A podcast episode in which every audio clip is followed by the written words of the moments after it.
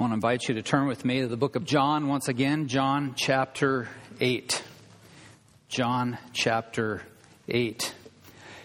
I have always been fascinated by signs. I can remember going on vacations growing up, vacations in uh, my own family, where I would actually take photographs of signs along the way.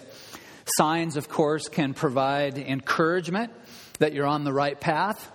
Uh, signs can provide a, a valuable piece of information. They might instruct you which way to go to, to view a given landmark. They may tell you how far away you are from a specific destination. Or, on a more sobering note, a sign may issue forth a warning. Sometimes you may have actually heard a verbal warning. I remember when I was uh, a teenager going to Yellowstone National Park and looking at the amazing bubbling mud pots. How many of you have seen the bubbling mud pots? I could vividly remember. My dad doesn't like it when I share this story, but I, I can vividly remember my dad leaned over and he said to my brother and me, Now, boys, be careful. If you fall in, you'll die. That's what you call a verbal warning, a very strong verbal warning. Well, the Pharisees up to this point have failed to hear the verbal warning from the Lord Jesus Christ. The Lord Jesus has warned them time and time again, and their unbelief in the Gospel of John not only surfaces time and time again, it continues to intensify, and we will see that intensity grow this day. As we discover what fuels the fire of unbelief in the Pharisees, my prayer this morning is that something would resonate with you today if you have not yet surrendered your heart to the Lord Jesus Christ and embraced the message of the gospel. For most of you who are followers of the Lord Jesus Christ, I want to tell you that there's an important message in this passage for you as well. And so be on the lookout. Be a, a good theological detective as we study this passage to see how it can radically influence how you live the Christian life. The title of the message this morning is Warning Signs of Unbelief. And the question I want to focus on is this What drives the unbelief of the Pharisees? What's under the surface? What are some of the warning signs of unbelief? And so, look with me, if you will, in John chapter 8. I would have you stand as we cut into the context from last week's message. We're going to begin at verse 37. This is what the word of the Lord says. I know that you are offspring of Abraham, says Jesus to the Pharisees, yet you seek to kill me because my word finds no place in you. I speak of what I have seen with my father, and you do what you have heard from your father. The Pharisees answered him, verse 39 Abraham is our father. Jesus said to them, If you were Abraham's children, you would be doing what Abraham did. But now you seek to kill me, a man who has told you the truth that I heard from God. This is not what Abraham did. You were doing what your father did. They said to him, We were not born of porneia. We were not born of sexual immorality. We have one Father, even God. Jesus said to them, If God were your Father, you would love me, for I came from God and I am here. I came not from my own accord, but He sent me. Why do you not understand what I say? It is because you cannot bear to hear my word. You are of your father, the devil, and your will is to do your father's desires. He was a murderer from the beginning and has nothing to do with truth because there is no truth in him. When he lies, he speaks out of his own character, for he is a liar and the father of lies. But because I tell you the truth, you do not believe me. Which one of you convicts me of sin? If I tell the truth, why do you not believe me? Whoever is of God hears the words of God. The reason why you do not hear them is that you are not of God. We pray with me. Father, there is so much in this uh, passage this morning. And I pray that you would uh, give us uh, eyes to see the truth as it unfolds. Lord, I pray for anyone here today who is like the Pharisee, who is resisting, who is holding back, who has failed to find their satisfaction in a relationship with God through Jesus, that today would be the day of salvation. For those who are followers of Christ, I pray that today would be a day of encouragement, a day of challenge. God, I pray that if there are some who are making a profession of faith to follow Christ, but on the sidelines, that today would be a day, a day to get in the game and to seriously pursue this relationship with Jesus, to make bold steps into the future uh, by the grace of God and for the glory of God. Lord, as we pray each week, week we ask that you would do a, a good work, a, a, work of grace here uh, amongst your people at Christ Fellowship. For it's in Jesus' name we pray. Amen. The outline for the message this morning is uh, very simple as we uncover the warning signs of unbelief. I simply want you to see that there are four very crucial warning signs that emerge in this passage. The first is found in verses 37 to 42, and we see that the Pharisees reject something. They reject what I want to call a walk of faith. The Pharisees rejected a walk of faith. I want to show you four specific ways that they reject this walk of faith. The first happens in verse 38, where Jesus says something very interesting. He says, I speak of what I have seen seen with my Father, and you do what you have heard from your Father. That is to say, the Pharisees refused to believe in Jesus. That's the first way that we see that they are rejecting a walk of faith. And what Jesus does in verse 38 is he draws a sharp contrast. You see it again. He says, I speak what I have seen with my Father. And in this one sentence, Jesus draws some very important theological conclusions that the Pharisees have yet to understand or embrace. He reminds the Pharisees in this verse of his eternal origin. The Lord Jesus Christ has existed from all eternity. Indeed, he has from all eternity been in a relationship with his Father. He is co eternal and co equal with God. Jesus is God in the flesh. You see, the scriptures say that God is truth. He is truth. And so the Lord Jesus says, as he draws this contrast, I speak what I have seen with my Father. Here's the contrast. Speaking of the Pharisees, you do what you have heard from your Father.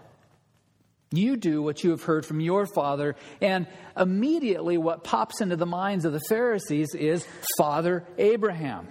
But Jesus has something completely different in mind, as we will see.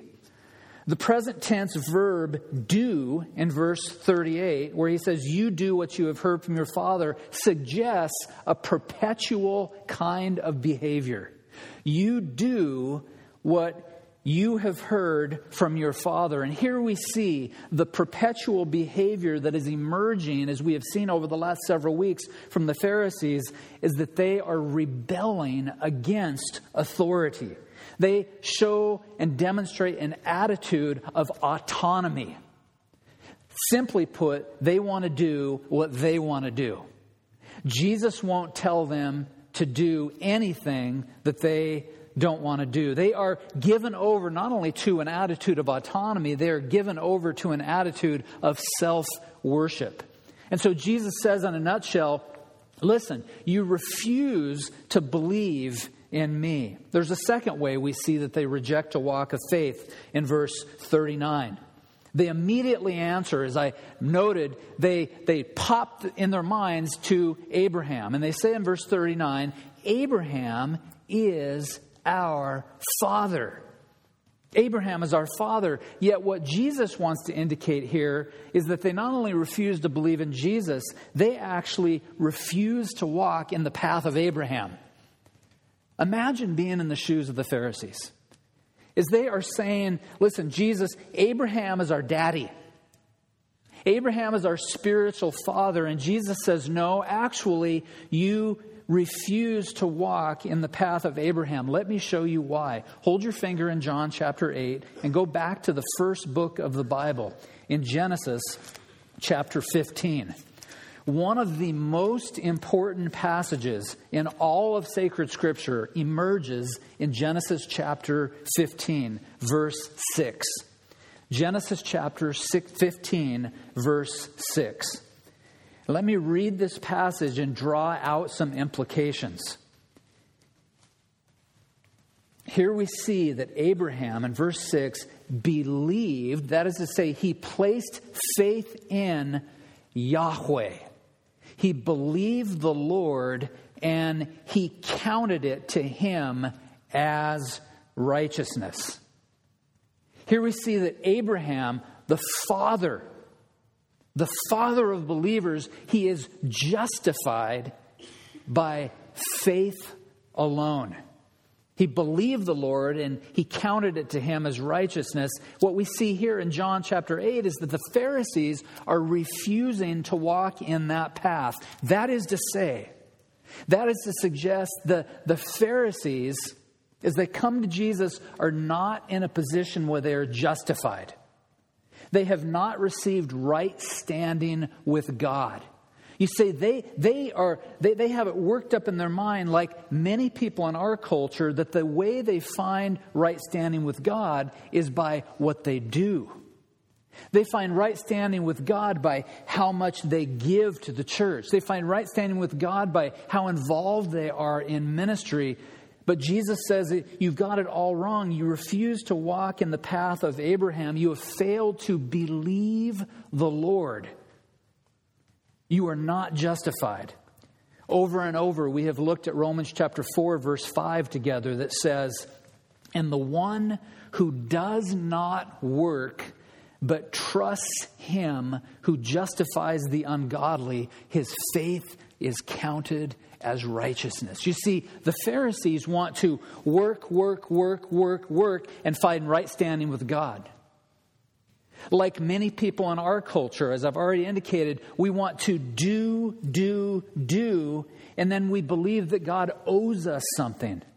Well, God doesn't owe us anything, does He? Rather, we believe and we are counted as righteous based on simple faith in the Lord Jesus Christ. Well, there's a third reason. There's a third way where the Pharisees reject this walk of faith. Look with me at verse 40 and 41. Jesus says, But now you seek to kill me. A man who has told you the truth that I heard from God. This is not what Abraham did. You were doing what your father did. Here we see that the Pharisees simply refuse to marvel in Jesus. Instead of marveling in Jesus, notice what they do they plan to kill him. Instead of delighting in Jesus, they want to destroy Jesus.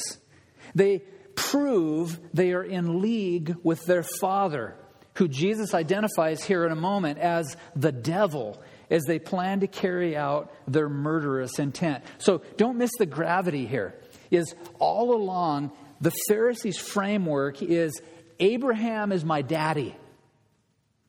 Abraham is the man. He's my spiritual father. And Jesus, all along, as we'll see in a moment, is thinking, no, you guys have got it all wrong. Your daddy is the devil. Your daddy is not Father Abraham. Your daddy is the devil. Well, there's a fourth reason we see that they reject a walk of faith. And it emerges in verse 42.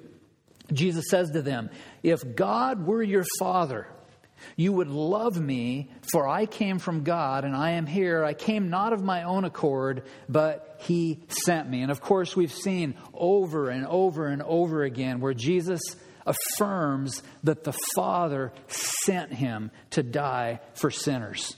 The fourth way, then, that the Pharisees refuse this walk of faith is they simply refuse to love Jesus.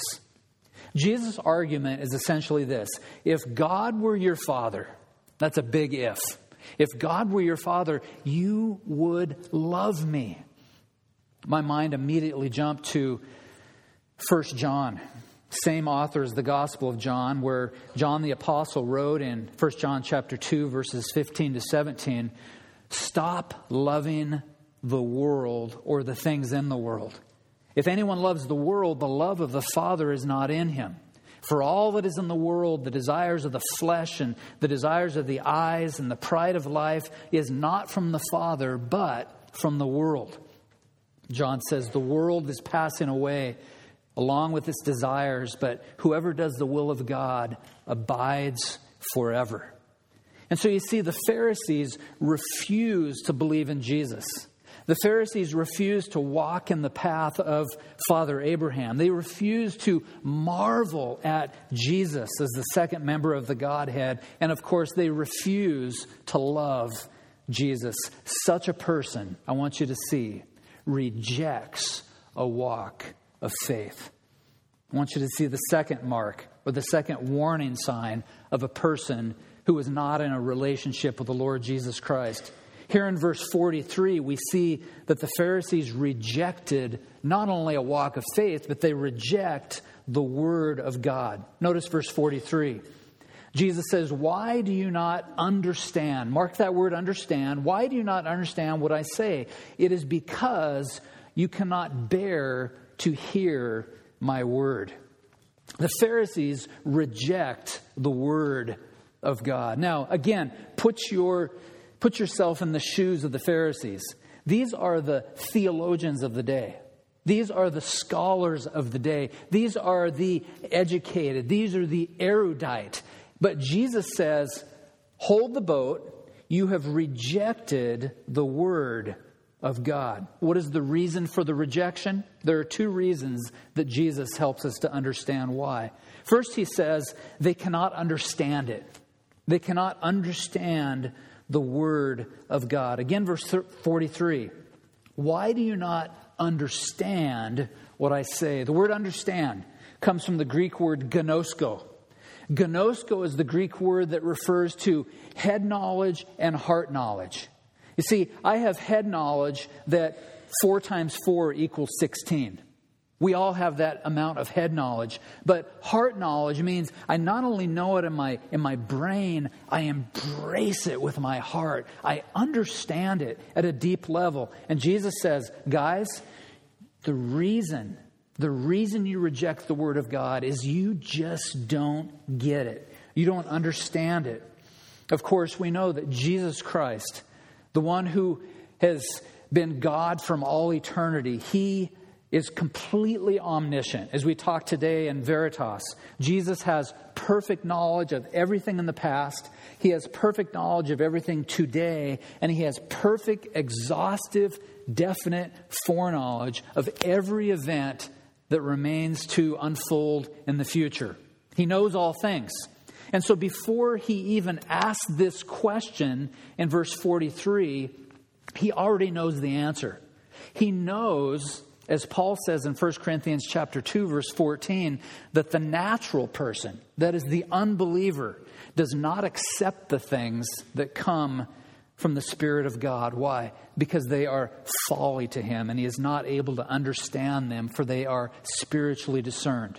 Jesus knows he is fully aware that the unregenerate person is dead in trespasses and sins.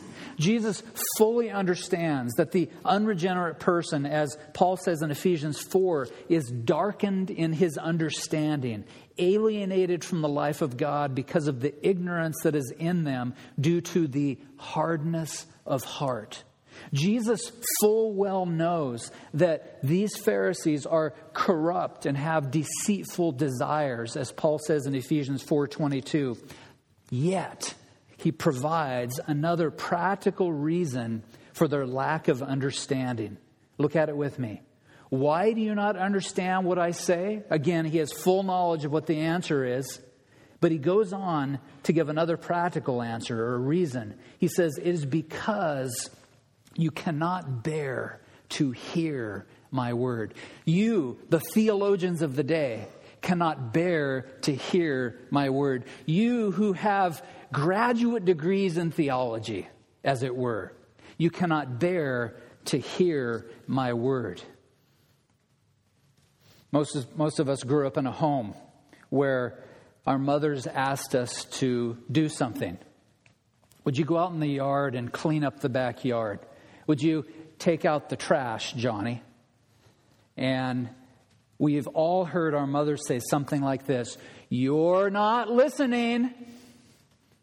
You're not hearing. You're not listening to what I'm saying. Well, what did your mom mean by that? she really, at the bottom line, at the end of the day, she wasn't talking about your hearing loss. She wasn't talking about a hearing problem. She was saying, You are not obeying me. It's going in one ear and out the other. And so the word here, translated to hear, as, it's un, as it unfolds in John's gospel, is the word from the Greek word akuo. We all know the Greek word akuo. You walk into a beautiful sanctuary, you walk into a beautiful concert venue, and all the music lovers say the same thing. What do they say? Oh, the, the akuo is amazing, right? Have you ever said that? You put it this way the acoustics in this place are unbelievable. Akuo means to hear but it means more than to merely hear, it means to pay attention, it means to obey, it means to listen and obey. And so Jesus says, You cannot bear to hear my word. To hear the word of God, then, is to be receptive to the word of God. To hear the word of God is to be attentive to the word of God. To hear the Word of God is to believe and respond to the Word of God. In the book of Nehemiah, in the book of Nehemiah, we find Israel standing for hours to hear the Word of God. The message in Nehemiah chapter 8 is bring the book. Bring the book. It would have been simply unheard of for anyone in Nehemiah's time to say, uh, it, it's getting close to noon, the pot roast is burning. You see, in Nehemiah's day, it would have been unheard of for someone who was a God follower to say, The preacher's going overtime this morning.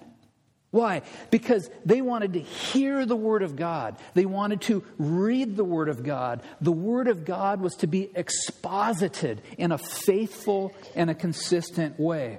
And so to hear the Word of God is to listen carefully.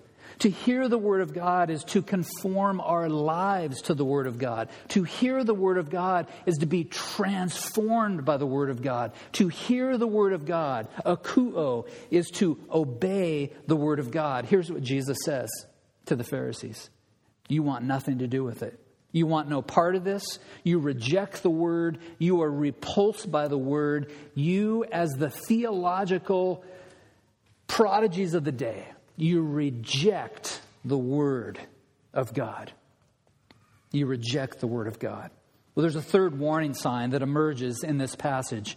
I want you to see that the Pharisees, not only do the Pharisees reject a walk of faith and reject the Word of God, the Pharisees reject the way of truth. Look at verses 44 to 46. Jesus continues in what is becoming somewhat of a diatribe.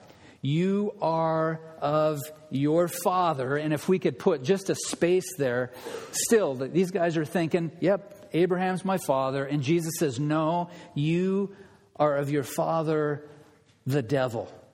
And your will is to do your father's desires. And then Jesus unpacks a, a mini resume of the devil. He was a murderer from the beginning and he has nothing to do with the truth because there is no truth in him. When he lies, he speaks out of his own character, for he is a liar and the father of lies. But because I tell the truth, you do not believe me. Which one of you convicts me of sin? I tell you the truth. Why do you not believe in me? Or why do you not place faith in me? The Pharisees here reject the way of truth. Why do they do it? What is the reason for their rejection? Well, there are two very important reasons that the Pharisees reject the way of truth. One, Jesus says in verse 44, he says, You guys are devoted to the devil. You're devoted to the devil. That's why you reject the way of truth. We live in a time where many Americans hear the word devil and they think of one of two things. One, they think of Halloween and a, a red figure with a, a pointed tail, right? And a pitchfork. That's what they think of. If they don't think of that, they think of something quite different. They say, only crazy people believe in devils. There is no such thing. And you know what? Both views are wrong. Why? Because the Bible speaks of a devil. He is called the serpent, as we see in Genesis chapter 3. He is called the tempter. He is referred to as the evil one, the prince of demons, a thief, a roaring lion, an angel of light, Satan, Lucifer, the morning star. He is the dragon. He is Beelzebub. He is Lord of the flies. He is the accuser of the brethren.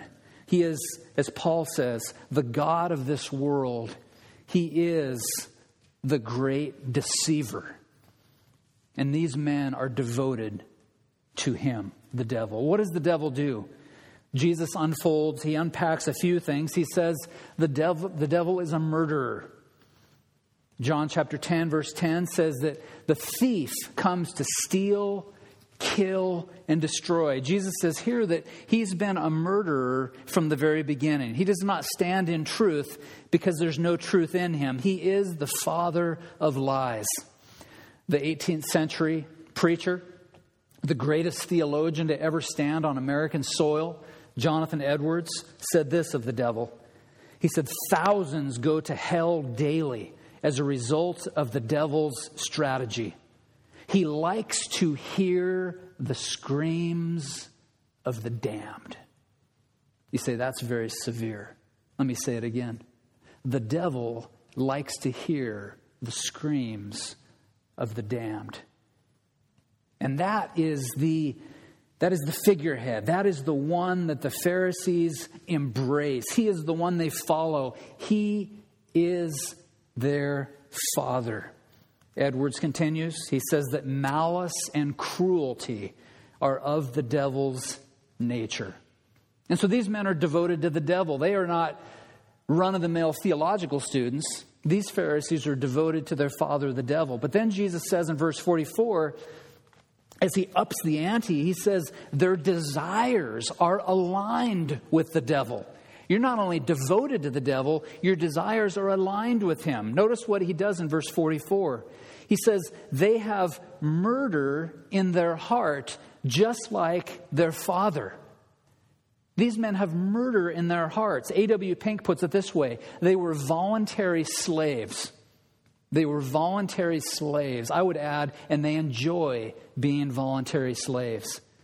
Secondly, they are determined to oppose the truth, Jesus says, just like their father, the devil. Thomas Watson, a great English Puritan, put it this way This is Satan's masterpiece. If he can keep them from the belief of the truth, he is sure to keep them from the practice of it. C.S. Lewis picked up on that theme as he wrote the book Screwtape Letters. This is Satan's masterpiece. If he can keep them from the belief of the truth, he is sure to keep them from the practice of it. Jesus also says there is no truth in them. That is, there is no truth in the Pharisees. Why? Because they're just like their daddy. They're just like their father, the devil. Well, there's a third reason here. There's a third reason why the Pharisees reject the way of truth. In verses 45 and 46, we see that their disposition opposes the truth. They're not only in league with the devil, their disposition actually opposes the truth. And so instead of believing the truth, instead of treasuring the truth, instead of cherishing the truth, what do they do? They oppose it. And they oppose it with every fiber of their being. Verse 46 Which of you, Jesus says, convicts me of sin? That word convict comes from the Greek word that means to rebuke or to refute or to show a person his fault. And isn't that what the Pharisees are doing here? They're showing what they perceive to be the faults of Jesus. And so instead of celebrating the truth, they condemn the truth. Instead of treasuring the truth, they trample on the truth, much like many people do in our culture. Every week we come together to hear the Word of God, and every week there are people who hear the Word of God, but they fail to heed the Word of God. Every week we come and people, instead of treasuring the Word of God in their hearts, they trample on the Word of God. Frankly, I wish I could hear some of the conversations at lunch. Can you believe the pastor said that? The audacity for a person to say that Jesus is the way, the truth, and the life. Listen, friend, if there is a problem at lunchtime with the message of the gospel, the problem is not with the preacher. The problem is with the triune God. The problem is with us and our relationship or lack thereof to the triune God. I want you, want you to see a fourth warning sign with me that emerges now in verse 47, where we see that the Pharisees rejected a walk with God. And this is where you might say the rubber meets the road. Jesus lays it on thick now. He says, Whoever is of God hears the word of God. Again, another contrast. He says, The reason why you do not hear them is that you are not of God. Now, we have seen that the Pharisees can't bear to hear the word of God, but now Jesus takes it a step further. He raises the stakes, as it were, and he shows the Pharisees the reason for their problem with akuo. They have this acoustic problem, they have this hearing problem. He says this You are not of God. Why? You're not friends of God. You're not interested in God. They are, in all actuality, violently opposed to God. These theological students, those who are at the head of their class, those who have spent a lifetime learning the Word of God and learning about God, they reject a walk with God. And don't we see that in the other world religions? You name the world religion Hinduism, Buddhism, Taoism, Mormonism, Jehovah's Witness, one that has risen to prominence since 9 11 and the rise of ISIS, is Islam. All of these world religions are religions that are geared to, as we learned several weeks ago, climbing the ladder I will do what I can do for God.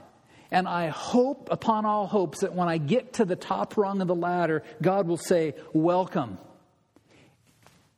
And all the while, we realize that there's a crack in each rung of the ladder. It's what we refer to as works based salvation. It's the world's religion. I will climb the ladder to do what I can do to merit favor in the eyes of God. When Jesus says this, I climbed down the ladder. The Father sent me. I came to live the life that you could never live and to die the death that each of us deserve to die. I want to close this morning by making a practical application to those of you who are not Christ followers. Of course, you know that in the 16th and 17th centuries, when the, when the British Puritans would step into the pulpit, no matter who the congregation was, no matter how mature the congregation was, the Puritans always assumed that there was someone who didn't have a relationship with God through Jesus. That is my assumption today as well. There is someone who needs to hear the message of the gospel. This is what I would refer to as my, my plea to unbelievers, my plea to unbelievers. And so we have seen the, the warning signs very clearly this morning in the lives of the Pharisees. They rejected a walk of faith. They rejected the word of God. They rejected the word of truth, the way of truth, and they rejected an intimate walk with God. I would argue that they are not the only ones who have failed in these respects. One writer puts it this way The human race is now reaping what was sown at the beginning. Our first parents rejected God's truth and believed the devil's lie. Oh, the blindness and madness of unbelief. But let the truth be presented. Let men hear that God says they are lost, dead in trespasses and sins, that eternal life is a gift and eternal torment is the portion of all who refuse that gift, and men believe them not. Listen, if you're here today and you are like the Pharisees who are rejecting the Word of God, who are rejecting the, the way of truth and rejecting a walk with God, please know, please know that you must heed the warning signs. You must heed the warning signs because if you continue to reject all that God is for you in Christ, I can promise you that the days ahead will be rocky days. The sign says, rough road into the future. Your days will be fraught with difficulty. You will be set apart away from a relationship with God through the Lord Jesus Christ, and the day you breathe your last, you will go to hell forever. I understand that is a message that we are hearing less and less, especially from American pulpits. My conviction is the time has come for preachers everywhere to preach the doctrine of hell. Because without Jesus, you will spend eternity in hell, lost forever. Today is the day of salvation. Jesus came again to live the life that you could never live and to die a death that I deserve to die and that you deserve to die. As he hung on the cross between heaven and hell, he bridged the gap between sinful people and a holy God. Today is the day to turn from your sin and to trust in the Lord Jesus Christ, who died for the sins of every person who would ever believe. Today, today is the day of salvation. I want to do something a little bit differently this morning. I still have more to share, but I want to stop right now and ask can we pray together as a church family? First of all, to pray for those who have yet to believe, and then to take a moment if you have realized that you have sinned before Almighty God, and today you need to trust Him, to ask for Him to forgive you of all your sins. I want to give you that opportunity to, to do that right now. Father, we pray as a church family for anyone who is here right now who needs to turn from their sin and turn to Jesus. We pray for the person who recognizes that they have committed cosmic treason before a holy God, that today is the day of salvation. If you're here and are not in a right relationship with God through Christ, would you, would you cry out to the God of the universe God, I confess that I'm a sinner. I confess that I have violated your holy law. And if I'm very honest, I have enjoyed doing it. But today I've been cut to the quick. I've heard the message of the gospel that your son Jesus came to die in my place, to bridge the gap between sinful people and a holy God, so that I might have a right relationship with the God of the universe, so that my sins would be forgiven, so that I would enjoy eternal life. And so I consciously choose to turn from my sin. I consciously tr- choose to place trust in you, Jesus, to forgive me of all my sins. And now I ask that you would give me the, the strength and the power to live a Christian life that honors the great God of the universe. Thank you for saving me. In Jesus' name, amen.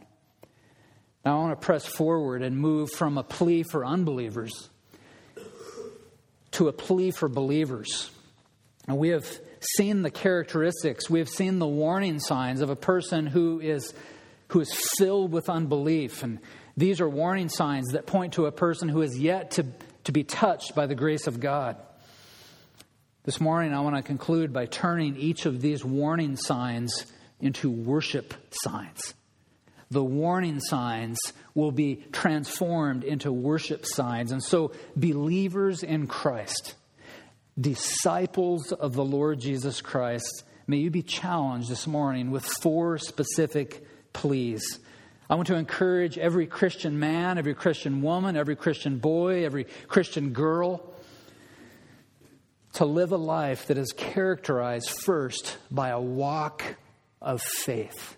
by a walk of faith. 2 Corinthians 5 7 says, We walk by faith, not by sight. I want to share a story with you of something that happened probably about three weeks ago. Someone came to uh, the campus here at Christ Fellowship and probably had no idea that I was, I was personally discouraged by a, a series of events that had taken place over the last several days. And this godly woman who came, I don't even think she came to talk to me. I think there were some other things on her plate, some, some business or ministry she needed to take care of. And this person knows who she is, and I, I thank her for this exchange. Not knowing that I was frustrated and on the brink of discouragement and actually very discouraged, she said these words. She says, My husband and I have talked, and we have determined we will walk by faith and not by sight. And you have no idea. You have no idea what that did to me. I mean, that's a verse I memorized when I was four years old, I think. Walk by faith and not by sight. But for a, a godly woman to say, Pastor, my husband and I, we have talked about it. We're going to walk by faith, not by sight. Would that not be a good theme for Christ Fellowship in the days ahead? I'll tell you what. The last 18 months have been rough days. They have been rough days personally for me. They have been rough days corporately for this church family. But I have something in my car. It's something you all have in your car. It's called the rear view mirror. You know what the rear view mirror is good for? It's looking for stuff that happened 18 months ago. And guess what?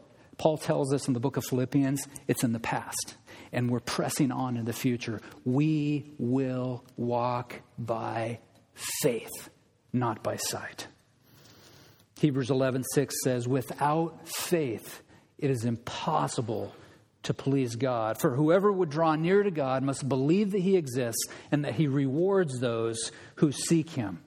That walk of faith, by definition, is a walk that relies on the third member of the Godhead. The walk of faith involves walking by the Spirit, relying on the Spirit, having a heart that is quickened by the Spirit and softened by the Spirit. Again, the British Puritan Thomas Watson helps us. He says, The Holy Spirit illumines the mind and subdues the will. The will is like a garrison which holds out against God. The Spirit, with sweet violence, the Spirit, with sweet violence, conquers, or rather changes it, making the sinner willing to have Christ upon any terms to be ruled by Him as well as be saved by Him.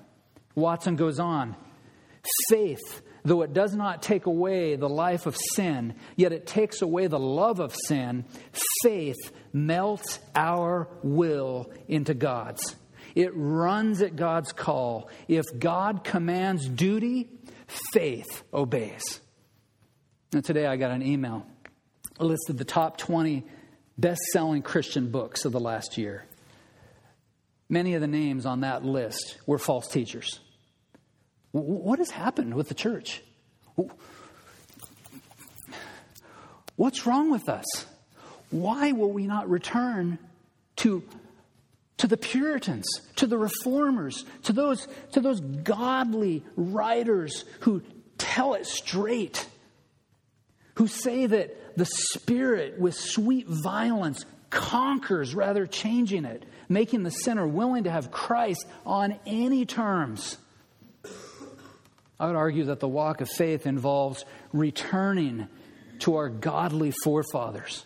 The walk of faith involves reading the right kind of theological material and being enriched and challenged and edified. My plea for you today, my friends, is to walk that walk of faith. Well, there's a second challenge. The second challenge is that our lives would be characterized by this book, by the Word of God. Oh, that the Word of God would be our highest authority. May it be the lamp unto our feet and the light unto our path. May you treasure the Word of God in your heart. High school students, junior high stu- students, grade school students, may you take the Word of God. Take the Word of God into the classroom. Take the Word of God and, and read it in the cafeteria. And someone tells you that's illegal to bring the Word of God into the Bible, bring the Word of God into school, have them give me a call. The Word of God can be taken anywhere. It can be taken anywhere. I remember the first trip I made to Belarus. My best friend and I traveled to the city of Moscow. It had been my lifelong dream to have my t- picture taken in Red Square with a Bible in my hand. And we got a chance to do that. The Word of God is not shaken. The Word of God is not chained. We, we take it. We are people of the book. And so may the love for the Word of God lead to a hatred of sin and a deep and abiding love for the living God. May you hunger and thirst for the Word of God. May it illumine your mind. May it soften your heart. May the Word of God be your source of truth that will guide every thought, every dream, every ministry, everything in life. There's a third challenge. I want to challenge you to live a life that is in accord with the way of truth. May your love of truth fuel your resolve as you enter the marketplace of ideas. May your love for the truth expose the deeds of darkness in your home, in your school, and in your workplace. And may your love for the truth be centered on the most important person in the universe. His name is the Lord Jesus Christ. And may truth undergird every facet of your life and provide strength for every trial, every challenge you face, and every obstacle you endure. May your love for the truth send the devil where the devil belongs back to hell. And please know that because followers of Christ are walking in the way of truth, this indeed sets them apart. It sets them apart. Every time someone trusts Christ and I have a chance to visit with them, I typically tell them, before you became a Christian, you really didn't matter much to the devil. Now, you have a target on your back. There's a three volume set entitled The Christian in Complete Armor. These are some of the most important books that Charles Haddon Spurgeon had in his library. Very readable treatments of spiritual warfare written by uh, William Gurnall. Listen to what this Puritan said. He said, Satan's conquests are limited to ignorance, graceless souls who have neither strength nor sense to oppose him. They are born imprisoned in sin. All he has to do is keep them there. But when he assaults a saint, when he assaults a Christian whose freedom was won at the cross once for all, then he is laying siege to a city with gates and bars. Sooner or later, he must retreat in shame. That is the devil. Unable to pluck the weakest saint out of the Savior's hand. Doubt your own strength, but never doubt the strength of Jesus. In your gravest conflicts with Satan, trust him to bring you out of the devil's dominion with a high hand in spite of all the force and the fury of hell. We, as God's people, are committed to living lives that are in accord with the way of truth. Finally, I want to challenge you to live a life that is a life where you walk with God. Like Enoch walked with God, may the membership at Christ Fellowship be a household of faith whose members walk with God. May people in our community see men and women and boys and girls and say, there's a person who walks with God. May that walking involve a, a vibrant life of prayer, a deep reflection in the Word of God, transparency with God that results in a fresh resolve and uh, an ability to minister effectively to people. And may walking with God involve consistent and ongoing repentance, where sin is hated and holiness is loved. Could you imagine at Christ Fellowship if we were able to characterize our church family as a church who hated sin and loved holiness, can you imagine if the community saw us as a church that hated sin and loved holiness, what would happen? Tonight, tonight's a big night. And I want to re emphasize what, what Ken mentioned a moment ago and invite you all to come to the dinner tonight where we begin to unpack the strategic plan. We will not be able to unpack the plan its entirety. We would be here all night.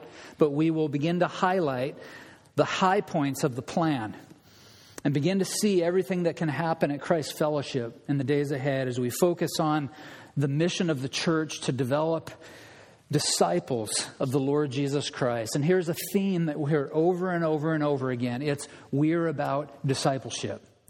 Every decision, every strategy, every class, every discipleship group, every small group, every ministry will be geared to answering the question will it help fulfill the mission? That is to say, will it help make disciples of the Lord Jesus Christ? Everything is geared to discipleship. And so that's the essence of what I'm challenging each of us with today to walk by faith, to live according to the Word of God to live lives in accordance with the word of truth, and to be men and women and boys and girls who walk with God. These are the, these are the worship signs that will fuel our resolve for living the Christian life all to the glory of God. Will you pray with me? Our Father, I pray that you would do a work in our lives today where you would show us vividly uh, what the Pharisees missed. God, I pray that you would uh, make us intimately acquainted with the four warning signs that we studied this morning. That we would turn those warning signs on their head. We would turn the warning signs into worship signs where they would not be signs of unbelief anymore, but they would be signs that point to a lifestyle of worship the reason for our creation, that we would glorify God and enjoy Him forever. Now, Lord, as we come uh, to the end of our service, as we conclude by partaking of the Lord's Supper, God, I pray that there would be fresh repentance that would take place in our hearts, that we would be satisfied with all that God is for us in Christ, and that the elements before us would serve as reminders, the, the bread as a reminder of the Lord Jesus Christ and his body. And the juice, a reminder, a vivid reminder of the, the blood that he shed on the cross so that we would be saved from hell, so that our sins would be forgiven. So we come together at this point. We conclude um, in worship. We conclude with hearts that are filled with faith, hearts that are filled with excitement as we press forward into the future. We give you the glory in advance. In Jesus' name we pray. Amen. If you are visiting with us here this morning, we would love to invite you. Jesus said, Whoever is of God hears the words of God. Amen? As we look forward as a church family, would, would it be exciting if we were a church who truly was of God, who heard the words of God, who treasured the words of God, who loved the words of God, who studied the words of God, who memorized the word of God? May we treasure this word in our hearts uh, today. Let's pray together. Father, help us to see the warning signs. May the warning signs be uh, miraculously transformed into worship signs. As we love you with every fiber of our being, we give you the glory. We thank you today for the gospel message, the gospel message that uh, makes up uh, Christ fellowship, everything we say and do should revolve around that message as we have a passion to see disciples developed all for the glory of God. We pray these things in your worthy name. Amen.